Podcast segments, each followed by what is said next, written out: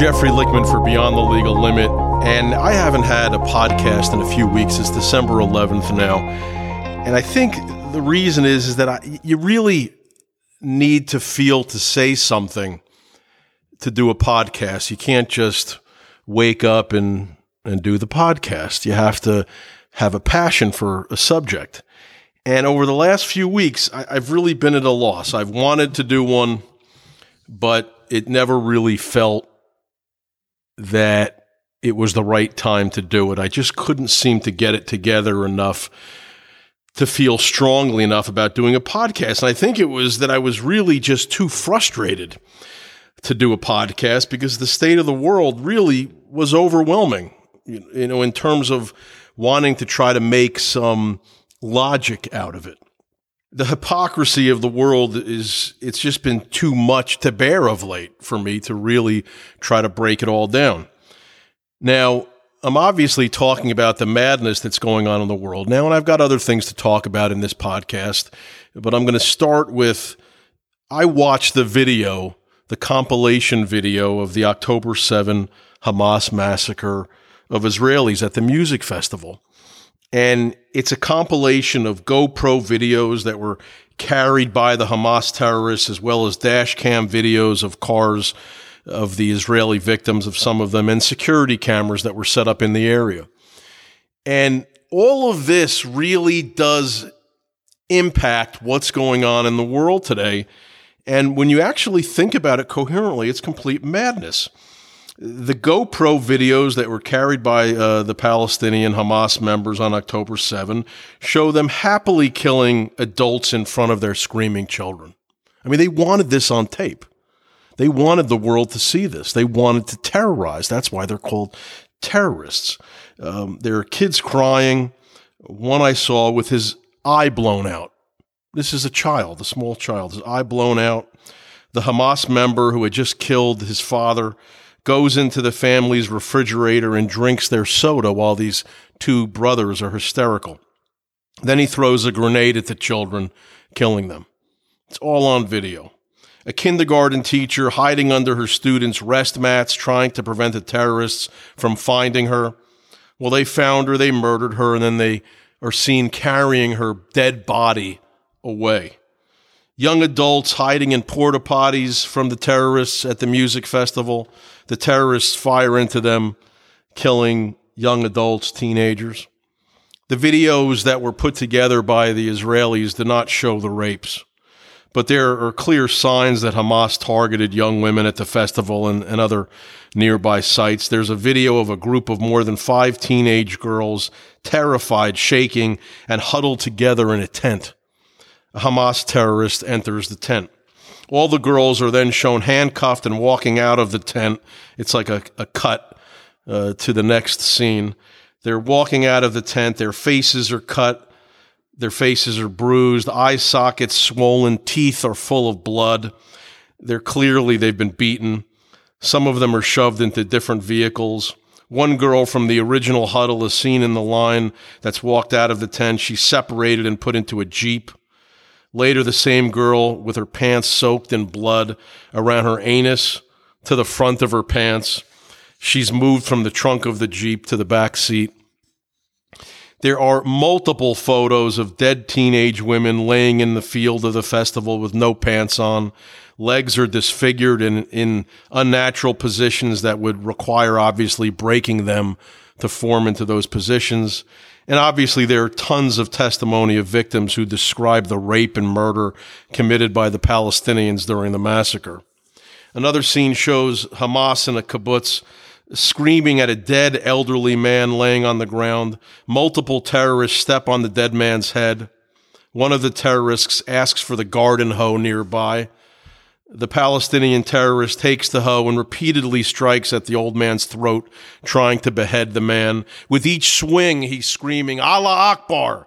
Because to him, God is great. This is what he was put on earth to do, this Palestinian, to kill. In another scene, a Hamas terrorist takes a knife and quiet, uh, quickly severs the head of an IDF soldier with his helmet still on his head.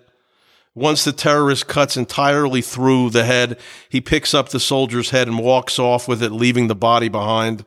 Another photo just shows heads found in a field that are flattened from some type of smashing. There's so many photos of dead children and babies. They're found just where they dropped, others in body bags, young children still in their Mickey Mouse pajamas, bloodied. Some children are burned and mutilated. A Hamas leader is giving orders to kill systematically, conserving ammunition. Quote, shoot them just once in the head, save your ammo. That's the communication that's going back to their leaders in Gaza. There is an audio recording of one Hamas terrorist who used an Israeli woman's cell phone uh, to call his parents. Father, I just killed 10 Jews. Their blood is in my hands. Thank God. Tell mom, tell mom I am using a Jew woman's phone. The parents he's talking to just yell and reply, kill, kill, kill. These are the Palestinian terrorists that the world is are so concerned about, the civilians. Survivors of the massacre witnessed women being gang raped and beheaded. They shot women in the vaginas and their breasts. They were celebrating as they were torturing women. A woman had her breasts cut off as she was being raped, then shot in the head. The Hamas terrorist kept raping her dead body. This is Palestine. This is what they are. This is the government of Palestine that wants their own state. A pregnant woman was murdered and her fetus cut out, and then the fetus was shot to death. Men were raped as well. Now, this shouldn't be a surprise as the Iranian government, the financial backers of Hamas, raped men, women, and children protesters of their government over the last few years when they were in custody. This is what this type of diseased Islamist mentality, this is what they are. Hamas terrorists kidnapped children and put them on motorcycles, and they were told to create a specific sign on their bodies. They put one of the children's legs on the motorcycle exhaust pipe to use the burns as identification. The children were repeatedly drugged and shuffled from one location to another when they were hostages. And what has frustrated me so much that I felt it impossible to even do a podcast was that nearly every women organization in the world was completely silent about the violence done to women, to Israeli women by Hamas. The hypocrisy was just shocking to me. Nearly 50 days after the Hamas massacre, and after weeks of criticism over its silence about the sexual violence during the attack, the women's rights group of UN Women issued a statement condemning Hamas. As soon as they put up the statement, they then deleted the post. This is what is this is what the UN is now, an Islamist terror apologist. In addition, there's massive amount of uh, violent global protests for Hamas, and it, it it made me and it should make you physically sick and it told me a lot. It was over the top against Israel from day one. Before Israel even responded to the massacre, there already were protests calling for the genocide of Jews all over the world. They weren't to defend Hamas or defend Palestinians. They were to continue the massacre. They felt liberated by the massacre of Israelis by Palestinians. And they're all riots. They weren't protests. Again, they called for the murder of Jews. None were against what Hamas did. None called for Hamas to surrender or hand back the hostages to prevent the war that was coming. They were just calling for the destruction of Israel and the death of Jews globally. The protests were simply about destroying Jews, which is why so many non Israeli Jews were targeted in them, were targeted by these, these riots. It wasn't about Israel. As I said, it was before Israel even began bombing Gaza in response to the massacre. The main goal was simply to get global public opinion immediately against Israel to ensure that Israel would be stopped from destroying the worst Muslim terror group in the world, Hamas. And it was also to go after Jews. And the protests were ready immediately to stop Israel. From the beginning, they were organized from like hour one. Clearly, they were part of the Hamas attack. They were ready for this. And these are not exactly highly intelligent, organized people, the Islamists. They're fucking imbecile, massacring savages. Suddenly, they're all together with their signs all ready to go. But the hypocrisy continued in the months that followed. For some reason, even after Israel gets savaged by this Iranian terror proxy, and two months into it now, even after Hamas has repeatedly said they're coming into Israel again to rape and kill children, even Bernie Sanders over the weekend said, You can't have a ceasefire with these people. They're telling you that they're going to do it again. Somehow, Bernie Sanders, who hates Israel, he gets it because he's just being honest for once. For once. But after all this, after all the, the rape and the murder of children in Israel, the world is pretending that somehow these Palestinians who celebrated this massacre, somehow they're the victims? They're not the victims like we've seen in the Ukraine or Syria or Yemen or Darfur. Civilians who just wanted freedom and were slaughtered by Muslim terrorists. Palestine Gaza is a terror enclave. They elected Hamas. 75% of them supported the massacre in Israel. Only 13%, 13% were against it. There are degenerate, backward, vicious, psychotic people who congratulate each other when their children are killed in terror attacks against Israelis. They pass out candy to children when a terrorist kills a Jewish child. They sacrifice their children. They lynch supposed collaborators in public, and they have their own children spit on the dead bodies. This is a deeply disturbed, violent, vile, diseased people. They're the shit stains on the world. And yet somehow the world pretends that they're the victims? They're not the victims. Now, I'm not suggesting that Israel should target civilians, but when you have an enemy whose only military tactic is to hide among civilians to get them killed in order to get global opinion against Israel, in order to force a ceasefire to allow the enemy to survive, what choice does Israel have? And many of the so called civilians, as I said, they're willful human shields. Why should Israel risk a single soldier to protect Palestinian civilians, as I said, of which 75% of them supported the October 7 massacre and only 13%, uh, one in eight, were against it? Most of the human shields in Gaza are voluntary. Why should a single Israeli die to protect these complicit terrorists? And that's what they are. If they help Hamas, they're terrorists too. And they deserve to go not the children, as they're innocent and unable to form consent, even if they do hate Jews. Uh, there's videos of Palestinians lynching their own people, as I said, stringing them up during the past two months, stringing them up upside down, killing them while they're screaming Allah Akbar in front of children. This is what they think of their own children. They want them to see this. The kids are walking by, spitting on the bodies. I mean, they're executing people in public. This, this people that wants their own state in front of children. Now, these are presumably the same children who were seen celebrating on October 7 in Gaza, spitting on the dead, naked bodies of Israeli women who had been killed and dragged back to Gaza. Children and civilians were then filmed by Palestinians kicking the bodies, spitting on them. These are the poor Palestinian civilians that we need to protect. Fuck them. But the kids are still kids, no matter how ruined they are, no matter how uh, sure that they'll grow up to be terrorists. These children are taught in schools that Jews are not human and must be killed. They're taught in UN refugee schools with textbooks that are anti Semitic. But as I said, the adults, Israel should be careful not to deliberately harm them, but if they're shielding a terrorist, they need to be destroyed without a second of hesitation. It's not genocide, it's war.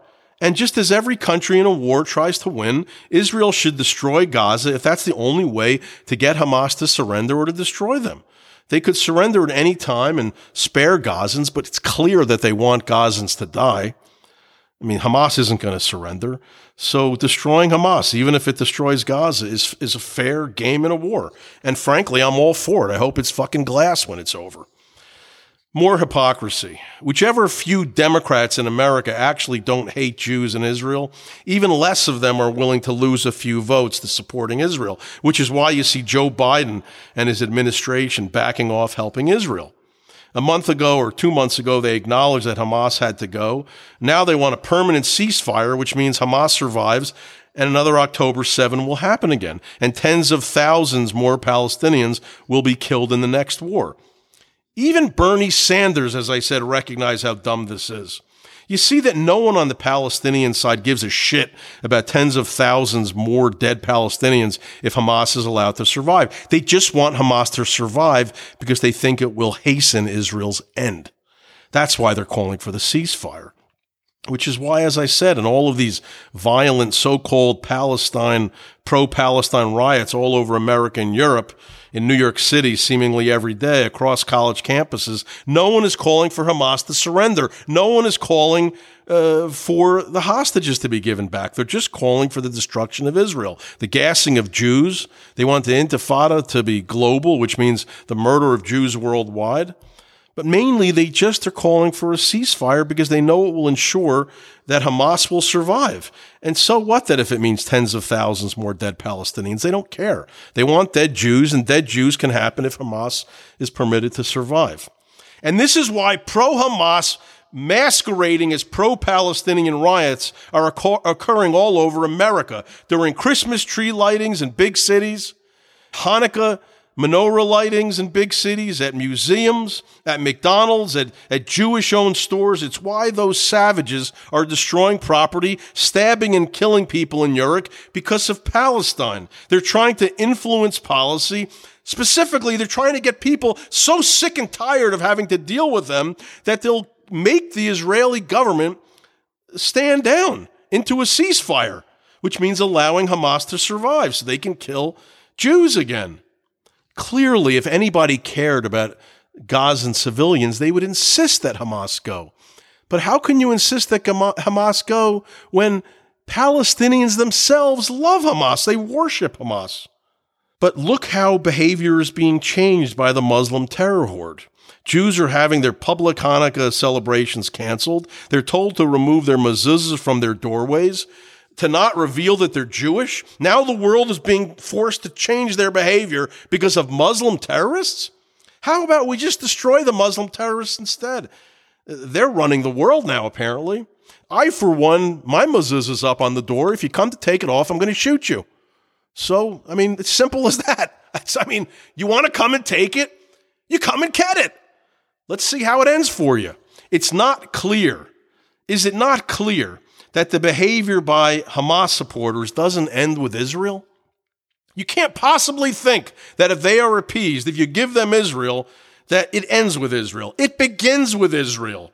And this really isn't up for debate. When they were lopping off the heads inside Charlie Hebdo, the French magazine headquarters in 2015, which dared to have satire against the, the prophet Muhammad, it was a child molester, it wasn't because of Israel. When they were slaughtering people inside a kosher deli a few days later, it had nothing to do with Israel. When they're killing a teacher in France, shooting football fans in Sweden, or slaughtering civilians in Syria, or in Yemen, or in Darfur, or in New York City, it's got nothing to do with Israel. Which is why the rioters are trashing Jewish owned businesses and calling for the gassing of Jews. It's not about Israel. Because if they cared so much about humanity, which is what they say that they are, they'd care about the millions that were killed in Syria, Darfur, Yemen. No one cares about any of, of those dead civilians because Jews can't be blamed.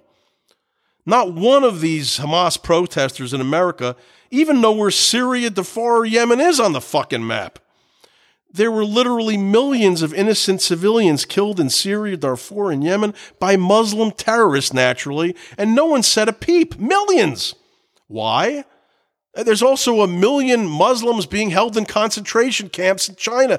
Nobody gives a shit. Why? Because the Muslim protesters, they don't care when they can't blame genocides on Jews or the West. They don't value their own lives. Their lives are just a means to the end to take over the West, to destroy Israel. Instead, Israel responds uh, to a massacre, and on day one, we hear the lies about genocide in Gaza, even though their population has doubled in the last bunch of years. Tell me, did the butcher of Syria, Assad, did he provide humanitarian pauses when he was barrel bombing his own citizens, when he was gassing them? Did he provide safe areas to his own people he was killing? Of course not. But now Assad is screaming about the genocide in Gaza, and the world isn't laughing in his face, and they should be. It tells you what a joke this is. There's no genocide in Gaza.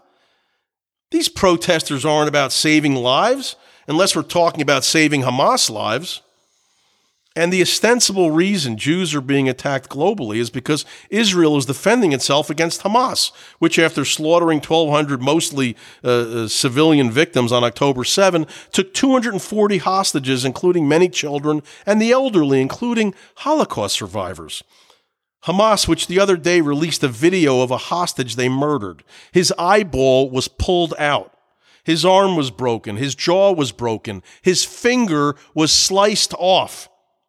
They then released the video and claimed that the mutilated hostage was killed. It's a big joke by Israel trying to free the hostages. I'm sure that's what got the finger cut off and his eyeball pulled out. No, this is what Palestinians do. They mutilate bodies, they have sex with dead bodies. This is the lowest disease that has ever existed on the planet. They make the Nazis blush. Imagine if Israel released a video, not of a Gazan civilian, but a terrorist with his eyeball gouged out, finger cut off, jaw broken, arm broken, and proudly said to the world, this terrorist was killed by an errant rocket fired from Gaza. The world would go fucking nuts. When Palestinians do it, not a peep of outrage in any single global media outlet. We have come to expect this from Palestinians. Because as I said, they are a disease. You do not let disease grow. And again, Hamas continues to promise to do this massacre again. They've refused to surrender or hand back the hostages. They hide among civilians. They fire rockets from schools and mosques where they hide weapons. They fire rockets from safe areas that Israel has designated to protect civilians. They fire rockets from hospitals. They hide their terrorists and weapons in hospitals, inside civilian homes. Where is the outrage over this? We care about Palestinian civilians, but not when Hamas purposely gets them killed? Why don't we care about that? And we keep hearing about how they're starving, they're starving. They're still firing fucking rockets. Eat the fucking rockets.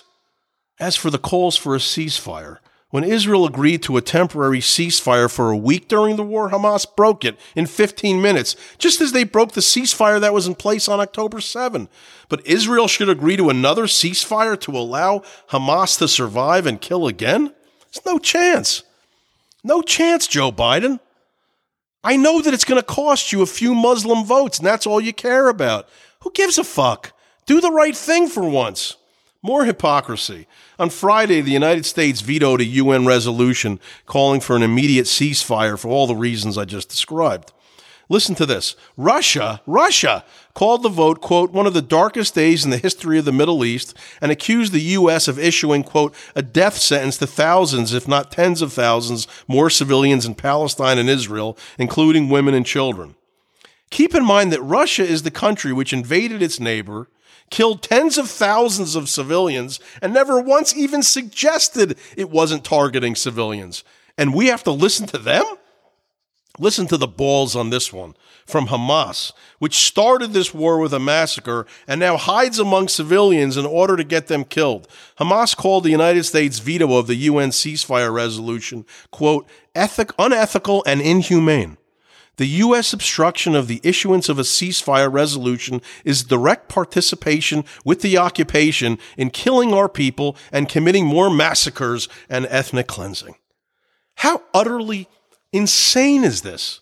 The government of Palestine, which cuts the fingers uh, uh, of civilians, gouges their eyes out, and not only doesn't hide this type of torture, but sends out a video of it for the world to see, they're accusing America of being unethical and inhumane about a war that they started and they can't finish. But they know they can get away with this obvious hypocrisy because they know that the world is filled with Jew haters and they'll just look the other way and they refuse to condemn the rape and massacre of Israeli women. They're just going to look the other way and pretend that Hamas is being reasonable. Again, this is a group lambasting the United States and Israel for being inhuman when its only military strategy is ensuring that Israel kills civilian. They use rape as a tool of war. They never fight Israel directly. It's all guerrilla warfare from civilian areas designed to get their own people killed so that they'll be protected. And their idiot Jew hating constituents, Gazans, they love this shit. Now, it's not a, a good time, and I'm getting sick of talking about this. I'm going to be honest with you because I'm getting angry. And it's not a good time to be a Jew in America. Jews are afraid to reveal their religions. A, a Muslim can walk around with his hijab on. Are you kidding me? And his beard down to the fucking ground? But it's Jews that have to be afraid to reveal their religion so they don't get their heads lopped off? Jews are afraid to put out Hanukkah decorations. They're being attacked in streets all over America. Nothing to do with Israel. And what I'll say is this carry a weapon. Don't be dumb. Carry a weapon. Learn to use it properly. Use it against your attacker. And if they attack you, use it until they are unable to ever attack you again. New York City and other big cities are not stopping the violence of Hamas supporters, so you need to do it yourself. Fuck the government. Fuck the police. They're not doing shit. Eric Adams, the mayor in the club in New York City, who may be indicted soon for his relationship with the Muslim terrorist state of Turkey, has like a 28% approval rating. It's lower than, than, than de Blasio ever had. He's utterly useless. He let migrants destroy New York City. He's put migrants ahead of New York City taxpayers as he's making us pay more and cutting all the services to actual citizens. Now he lets Muslim terror rioters attack our museums, our bridges, our train stations, our businesses, and he's missing in action every fucking weekend this happens. He's probably straightening out his diamond earring, his jewelry. We have a mayor in these difficult times who cares more about his fucking jewelry than safety in the biggest city in the world. His jewelry. Here's my suggestion violence is the answer sometimes. I strongly urge Jews and Americans who are attacked by Hamas supporters to use righteous violence against your attackers. Violence can be good. Violence can be your friend. Feel warm in the embrace of violence. Don't discount violence in response to these savages because they think you won't use it against them. Surprise them. Use it. Use it. The hypocrisy of the leftist American Jew haters was clear this past week. The university presidents for MIT, Harvard, and Penn, they all went to Congress and testified about the massive problem of anti Semitism on their campuses. Now, keep in mind that these three college presidents were invited because the Jew hate on their campuses was so bad since the October 7 massacre in Israel. There are schools just as bad or worse than MIT, Cornell. I can think of Georgetown, NYU, Rutgers. There are many schools that are, as I said, just as bad or worse than MIT, Harvard, and Penn with their Jew hate. But these three, MIT, Harvard, and Penn, they're near the top. Before this hearing, a poll had come out showing that 73% of Jewish college students have witnessed anti Semitism on campus. 73%. Only 46% of Jewish college students felt physically safe on campus since the October 7 Hamas massacre in Israel. In America, in 2023, less than one half of Jewish college students feel physically safe on their campuses. This is normal, right? This is normal. For the MIT college president, it was reported that 70% of MIT's Jewish students were polled as saying that they hide their identities and perspectives due to the extreme nature of pro Palestinian groups on campus. 7 out of 10. One Israeli student has stayed in his dorm room for weeks due to death threats and that his, his identity was sold online for a bounty. One Jewish student stated that she left her study group for her doctoral exams, quote, because my group members told me that the people at the music festival deserved to, to die because they were partying on stolen land. The Diversity, Equity, and Inclusion Officer of MIT told Jewish students that Israel harvests the organs of Palestinians and that Israel had no right to exist. Insane lies.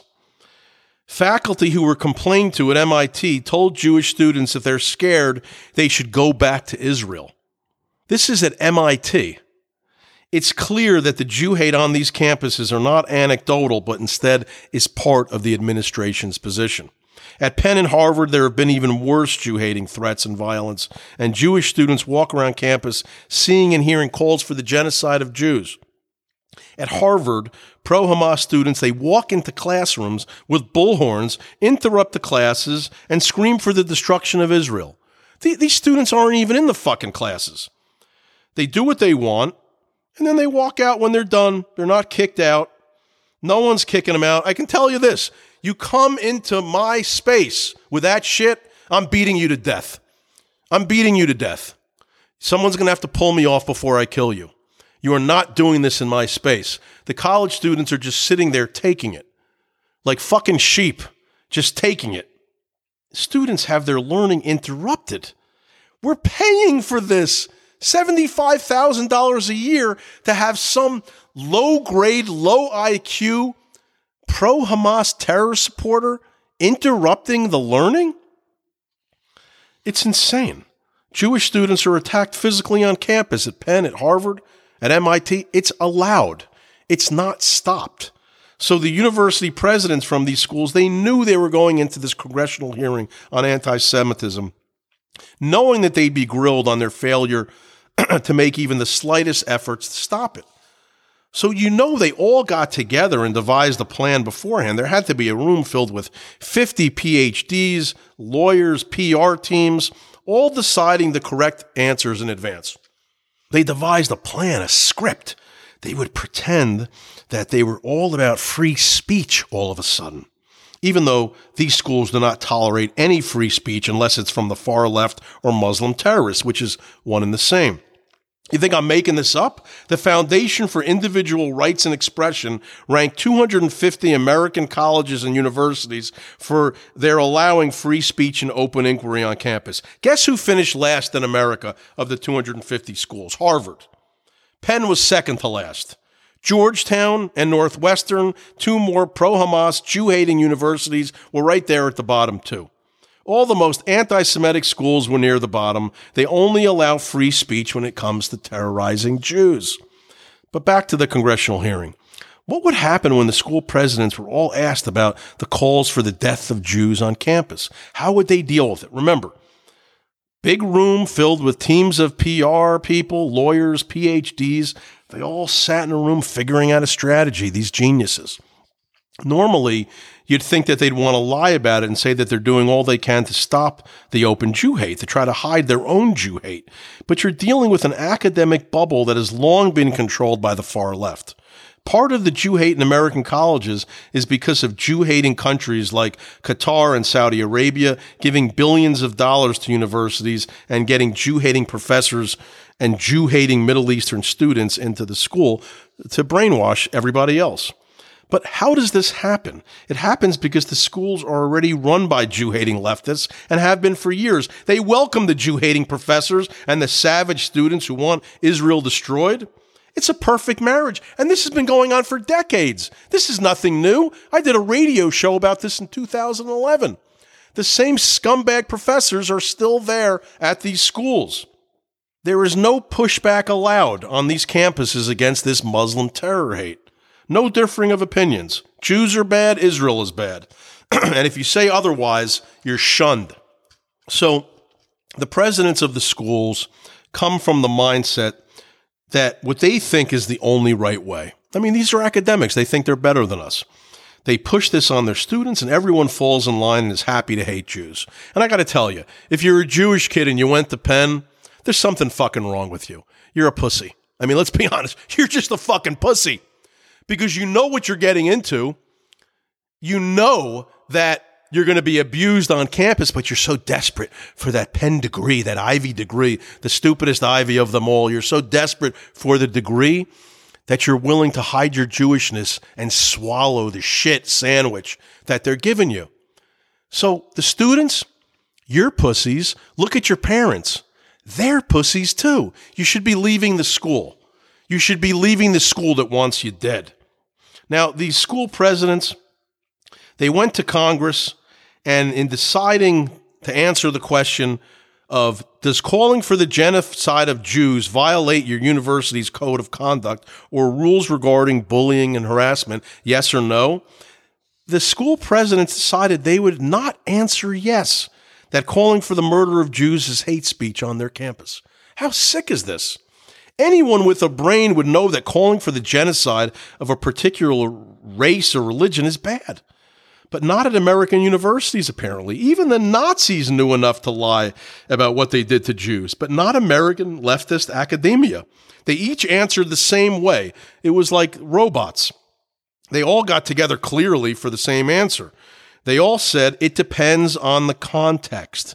It depends if the call for genocide leads to action. I mean, this is what they said. The president of Harvard, Claudine Gay, perfect last name for her because now she gets extra points for she's black and she's gay, even if she's not actually gay. She was an affirmative action hire, clearly. She has almost no academic accomplishments. She's written no books. She's written 11 articles in her life, all about race and gender. Because anything that requires thinking and intelligence, no, no. Race and gender, then any fucking ignoramus can write an article about it. and again, she's published zero academic books. Every position she's received in academia leading up to being named Harvard's president was due to affirmative action. How many professors can even get tenure at a university without publishing a single book? How about zero? She's a total fraud. She's a, a Steve Urkel looking motherfucking fraud. She became Harvard's president after the shortest search for a president in Harvard's history, with almost zero academic qualifications, other than being a black woman. That's the only qualification that matters at Harvard. When asked about the calls for the genocide of Jews on her campus, Gay said, quote, anti-Semitic rhetoric, when it crosses into conduct, it amounts to bullying, harassment, intimidation. That is actionable conduct, and we do take action, Gay said. So only when the calls for genocide crosses into conduct, like when murder is actually attempted, does she consider it to be bullying, harassment, or intimidation. She was asked this question over and over and refused to say that calling for the genocide of Jews was a problem at Harvard. She kept answering, it depends on the context. She was defiant. She was angry. She was not going to be told that calling for the genocide of Jews was bad at Harvard. Liz Magill, the Jew hating president of Penn, was equally defiant. She was smirking as she kept saying, quote, it depends on the context when asked if calling for the murder of Jews was against Penn policy. She was asked 17 times, and 17 times she smirked over and over and said it depends if the hate speech leads to actual violence. She didn't care how it came off. She felt that in her world, the only world she knows, you can get away with calling for the murder of Jews because Jews have always mattered less in leftist academia. If you use the wrong pronouns of someone on campus at Penn, you know you're getting suspended or kicked out of school. Calling for the murder of Jews is free speech unless it turns into actual murder, and then perhaps that's bullying or harassment. That might be wrong. Naturally, the presidents of these schools all went into damage control the next day when it was revealed how badly they looked, how crazy they looked. They thought they had done great. Claudine Gay gave an apology that was incoherent. She's clearly a low IQ imbecile. She said she was sorry that because words matter, words matter. Suddenly, words matter. When genocide is called for, that word doesn't matter. Quote, when words amplify distress and pain, I don't know how you could feel anything but regret. What does this even mean? It's fucking word salad gibberish from an affirmative action moron. Quote, what I should have had the presence of mind to do in that moment was return to my guiding truth, which is that calls for violence against our Jewish community, threats to our Jewish students have no place at Harvard and will never go unchallenged. What? Her guiding truth was clear as a bell during that hearing. Calling for the murder of Jews is okay. She said it. How could that be her guiding truth when she said the complete opposite during the congressional hearing. She said context matters. I call for the murder of her. This is a podcast, so it's, you know, this is satire, of course. She allows students to call for the murder of Jews, and now she claims it has no place at Harvard. It has every place. Liz Magill from Penn issued a groveling apology that looked like a hostage video, like one of the Hamas hostage videos released in which the Israeli captive blames Israel for being taken hostage and having her entire family murdered by Hamas inside Israel. Liz Magill didn't address her constant smirking in her apology video, uh, the smirking during the congressional hearing, when she was defiantly claiming that calling for the murder of Jews at Penn does not violate any campus policy. She said, quote, I was not focused on, but should have been, the irrefutable fact that a call for genocide of Jewish people is a call for some of the most terrible violence human beings can per- perpetrate, she said. It's evil, plain and simple. She wasn't focused? She was asked 17 times the same question. Is it a fact that calling for genocide of Jews on Penn's campus is wrong? She was focused plenty. She refused to say yes every single time, but now she claims she wasn't focused on the only question, pretty much, that she was asked. Even though her face was literally pushed into the shit on the rug, which is Jew hate at the University of Pennsylvania, she wouldn't buckle. She was standing firm. Sally, Sally Kornbluth from MIT, a self loathing Jew, if there ever was one, president of MIT, she didn't even bother to apologize. Why apologize and lose her leftist credit? She's a Jew hater, and she testified that it was okay at MIT to call for the murder of Jews. And she's a Jew, a real capo. The leftist shithole universities are this detached from reality. Even the liberal White House was appalled. A deputy White House press secretary said, quote, It's unbelievable that this needs to be said. Calls for genocide are monstrous and anti-ethical to everything we represent as a country. Any statements that advocate for the systemic murder of Jews are dangerous and revolting, and we should all stand firmly against them on the side of human dignity and the most basic values that unite us as Americans. I mean, how obvious is that? Of course, keep in mind that the White House routinely relies on Islamist Jew haters when formulating policies against anti Semitism. Talk about the fox guarding the henhouse. Despite the Council on American Islamic Relations, known as CAIR, being aligned with numerous terrorists and terror organizations, despite there being an unindicted co conspirator in a federal Hamas Muslim terror case in which every defendant was convicted of every count, the Biden White House needed to get on their knees for, for Muslim voters who are constantly threatening to sit home next November due to Biden standing somewhat with Israel in its war in Gaza. So, how does the Biden White House show loyalty to Muslim voters? Well, it brings in a Muslim terror group to its fold. Back in May, the White House made CAIR part of its national strategy to counter anti Semitism. I shit you not. CAIR was told to educate religious communities on protecting their houses of worship from hate incidents and developing strong relationships with other faith communities. I mean, this is insanity. So, guess what happened? After the October 7 massacre, CAIR's national director said, quote, I was happy to see people breaking the siege and throwing down the shackles of their own land and walk free into their land, Israel, which they were not allowed to walk in. This guy is celebrating the massacre of 1,200 Jews, the taking of 240 hostages, the rape of women and children and men.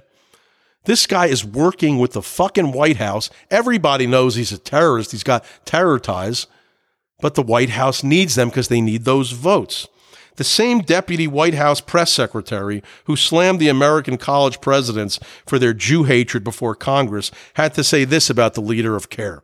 Quote, we condemn these shocking anti Semitic statements in the strongest terms. Every leader has a responsibility to call out anti Semitism wherever it rears its ugly head. Listen, everybody knows that CAIR is a hate group. Everybody.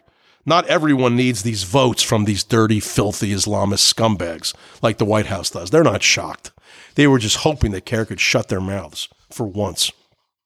Finally, on Saturday, Liz Magill, the president of Penn resigned, and it was just uh, done to try to stop the loss of donations from donors that are sickened by Penn's Jew hate, which started at, the, at with her at the top.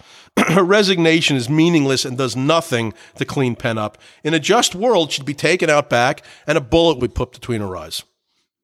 In a just world, she'd be put down.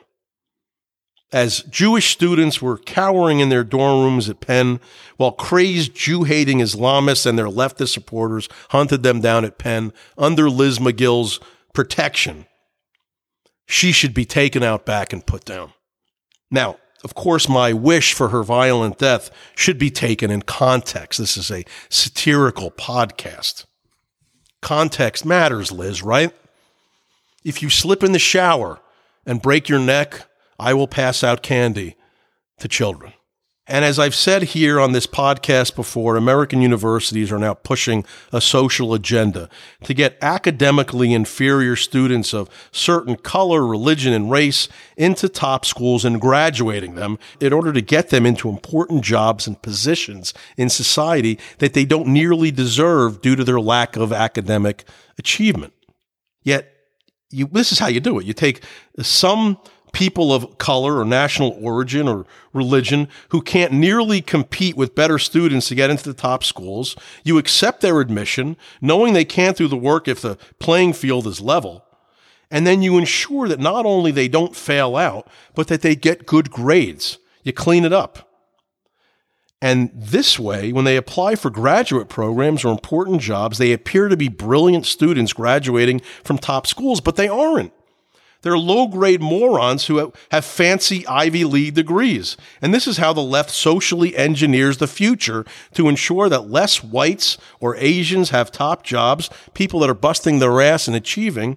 And instead, uh, these jobs and positions go to inferior students who happen to be the right color or from the right Muslim terror state, which is what the leftist institutions want. This is about social engineering to end what liberal academia believes is white supremacy. So, although whites make up 68 to 70% of the population, these top schools like Stanford and Yale have only 20 to 40% white students. Jews, which used to make up 20 to 30% of Ivy League student bodies, now make up 10 to 15% of these schools. The schools accomplish this by getting rid of the SATs, by discounting grades, because these are two factors that diverse applicants are not strong in, apparently. So, how do these top schools churn out inferior students dressed up as America's greatest young college grads? Well, look at the videos from Harvard, Penn, NYU during these Jew hate protests. So many of these students, they can barely string words together. They're fucking intellectual morons. So, how do they graduate and get these top jobs? Well, the leftist institutions know that the dumb affirmative action admission students need help. So, they ensure that the dumbest, least qualified kids get A's which means everyone has to get A's because everyone else in the class is smarter than these morons. You think I'm making this up? Ask college students today what their grade point average is.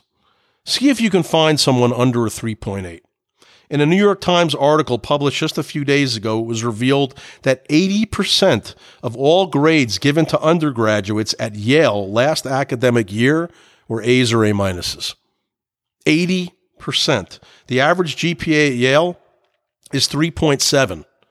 At Harvard, 79% of all grades given to undergrads in the 2020 to 21 academic year were A's or A minuses.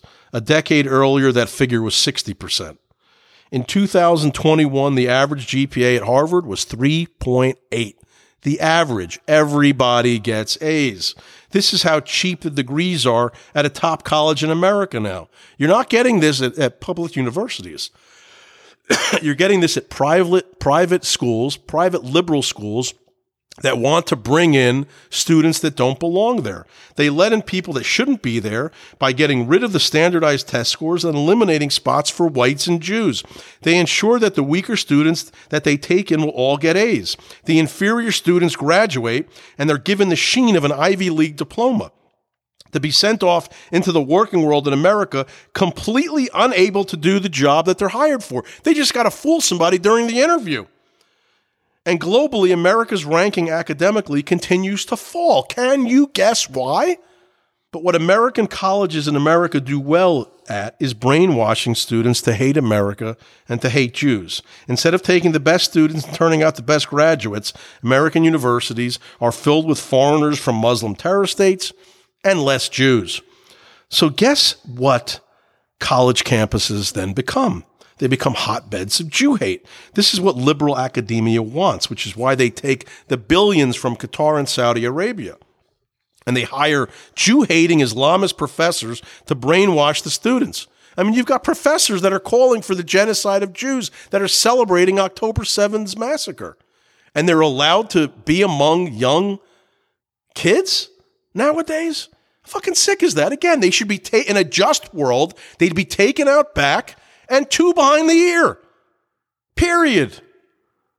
Again, this is just context, and we're just, it's, it's a satirical podcast. I would never call for the violence against these Jew hating scumbag professors. A poll came out the other day from the Economist publication, Economist magazine. 20% of Americans age 18 to 29 believe the Holocaust was a myth. One in five young people. 25% of Americans age 18 to 29 believe the Holocaust was exaggerated. One in four. Only 51% of young people strongly disagreed that Holocaust was a myth. Only one out of two young people strongly disagreed with the statement that the Holocaust was a myth. How sick is this?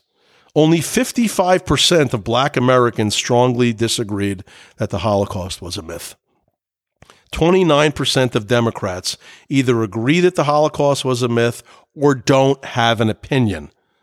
That's almost one in three Democrats don't believe that the Holocaust occurred or just don't have an opinion, which is the same thing. Jew hate is becoming completely normalized among young people, blacks, and liberals. So that's why the presidents of MIT, Penn, and Harvard could come into Congress and happily insist that calling for the murder of Jews worldwide is not hate speech on their campuses. And if you think this type of thinking ends with the Jews, you're dreaming. The same people, these same people, hate America just as much. I'm going to take a quick break and be back with something, a lighter subject.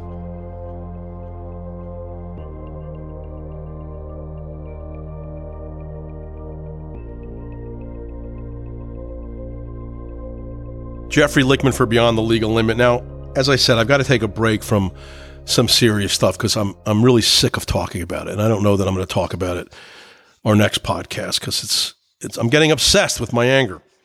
So I want to do a favor to some of my younger listeners. I've got a lot of young college age listeners, and I want to give them an idea, a taste of what life was like back in the 70s when I grew up.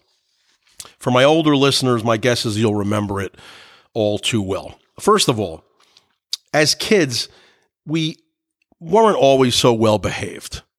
We didn't have as much, uh, we didn't have the helicopter parents that exist today. But instead of being coddled or appeased, we got our asses beat regularly. We got our asses beat. Now, I have never even dreamed of smacking my kids when they were young. Never. Never. I mean, did I threaten them on occasion if they misbehaved? But like minor stuff.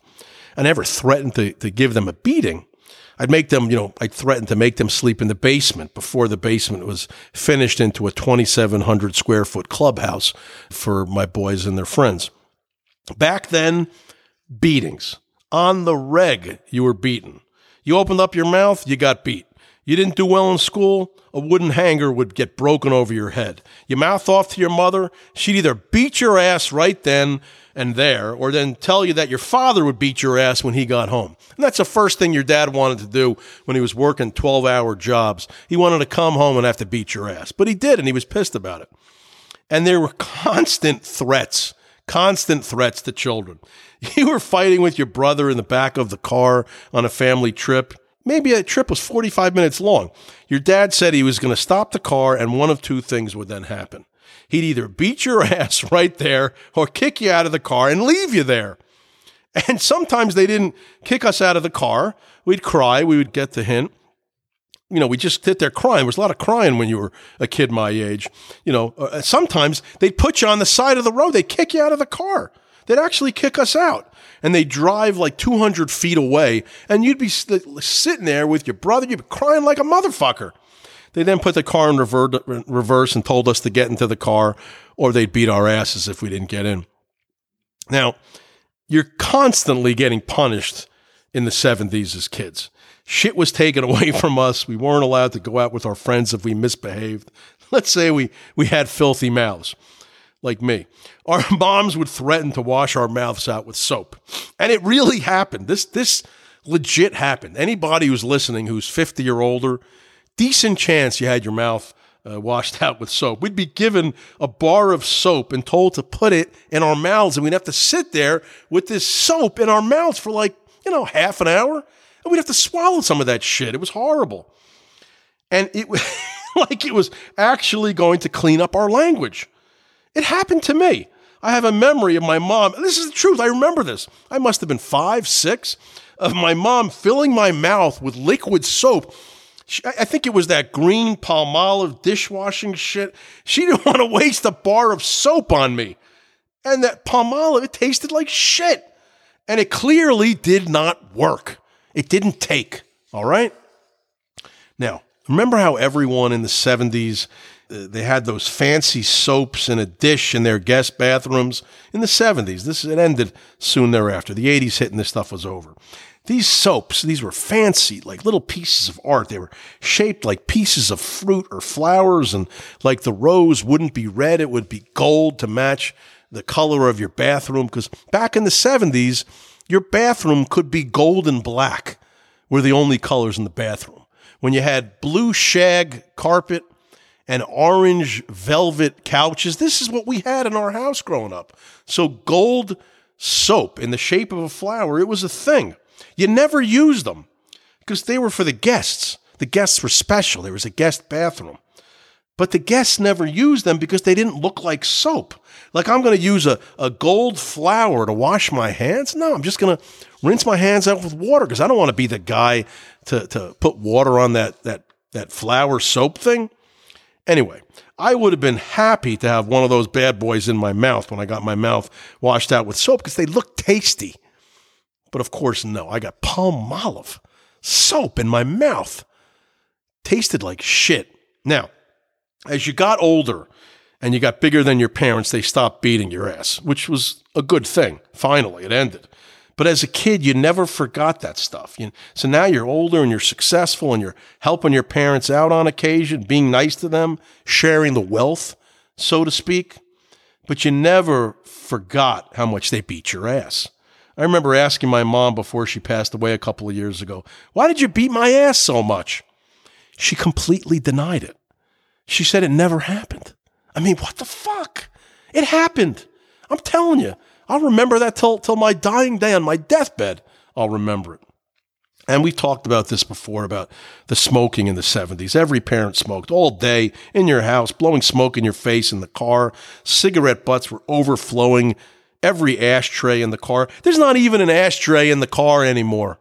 They had them in the, the side, in the armrests on the side, on the left and the right, the passenger and the uh, driver's seat and the back seat as well. Little metal thing. You you press the top of it, it would kind of pop open. You could fit like, I don't know, 10 quarters or 75 cigarette butts in there. Just keep smashing them down. Keep smashing them down. Keep smashing them down. Keep smashing them down. Now, when you went to the car wash, the first thing you did was you put the giant vacuum hose. It looked like a like a, like an elephant's uh, trunk. You stuck that hose inside the ashtrays to suck all the butts and the ash out of there. Our parents knew they were giving us cancer with all that secondhand smoke, and they just didn't care. And today I get my kids everything. They want for nothing. Now they're, they're, they're good kids and they're very respectful and very kind and very hardworking much better kids than I was when I was young. But when it's time for their birthday, there's nothing to give them. I swear, when they want something, I just get it for them. They don't have to wait for a birthday. It's hard to think of a birthday present for them. This is a true story because they have everything they want. For me as a kid, there was a ton of stuff I never got. I begged for it. I wanted a Giants football uniform, the whole thing, the whole shebang, from the helmet to the jersey, to the shoulder pads, the pants, the socks, the cleats. My mom promised she'd get it for me if I stopped biting my nails. Well, I couldn't. Okay, I was I was addicted, all right? I had an addiction. It was a sickness. I couldn't stop. She never got me the Giants uniform. Just give the kid a uniform. It probably cost, I don't know, 15 bucks soup to nuts back then in 1974. The, the Giants were like 2 and 12 every year. They probably were selling it for like two thirds off. When I graduated law school, no one had any mercy on me and my family. Get a fucking job, make some money.